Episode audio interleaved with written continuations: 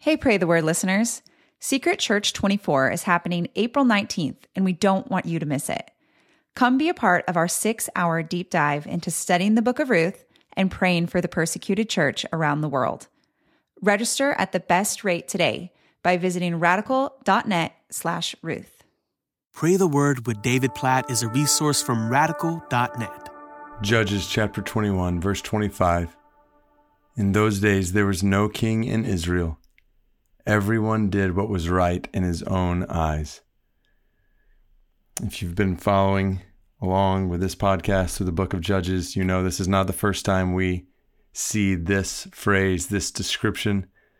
This is actually the fifth and final time, and this is this is actually the fifth and final time in the book of Judges that we see this phrase, and it's the last verse.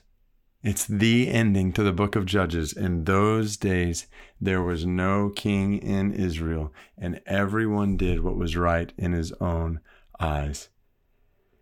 And so, when we read this verse, much as we've prayed in, in different podcast episodes through Judges, we certainly see the tendency in all of our lives to do what is right in our own eyes.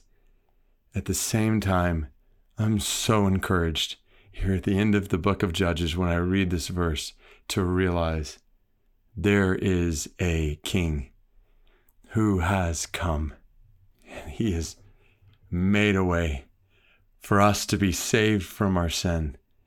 And not just from our sin, but to be saved from ourselves, to save us from our tendency to do what is right in our own eyes.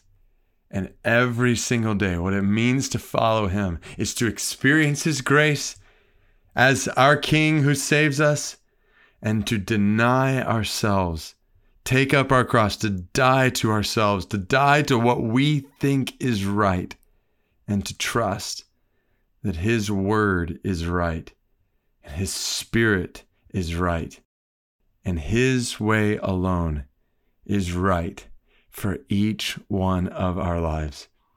Can we just pray and praise Jesus as we do for being the perfect, righteous King, for being our perfect, righteous King who saves us from our sin and ourselves? Lord Jesus, we are so thankful for you.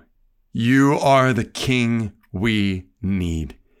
You are the King each one of us needs. You're the King our world needs. There is no one like you, and we praise you. You are King. You have all authority in heaven and on earth. One day every knee will bow and every tongue will confess that you are Lord. You are King to the glory of God the Father.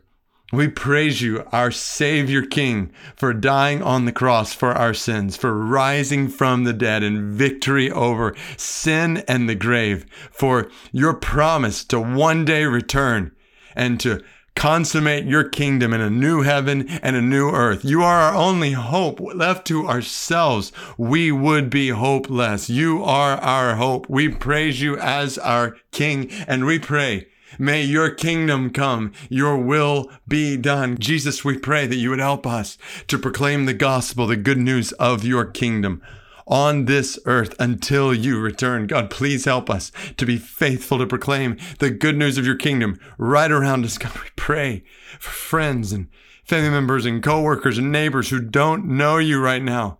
God, as they come to our mind, just specific names and faces right now, God, we pray that they would come to know you as King, as Savior, as Lord in their lives. They would know your eternal life that you give. God, we pray that you would use us to lead them, help us to be bold in proclaiming the gospel of your kingdom. Here and around the world, God, we pray for the spread of the gospel of your kingdom among Alawites in Turkey, half a million of them, hardly any of them followers of Jesus, most of them never even having heard. God, there's so many people, millions and millions and millions of people in Turkey who don't know Jesus as King. God, we pray that you would change that Bless our brothers and sisters who are there in Turkey, for missionaries who are working in Turkey. Raise up multitudes more. God, we pray for the good news of King Jesus to spread across Turkey. We pray that they might know your salvation. They might know your love, your mercy. God, God, we are so grateful that you are King over all, that you are King over the nations, Lord Jesus. And we bow our hearts and submit our lives to you as King today.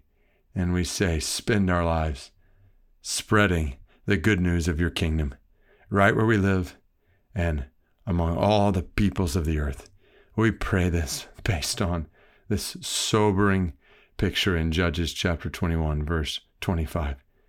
In Jesus' name, amen.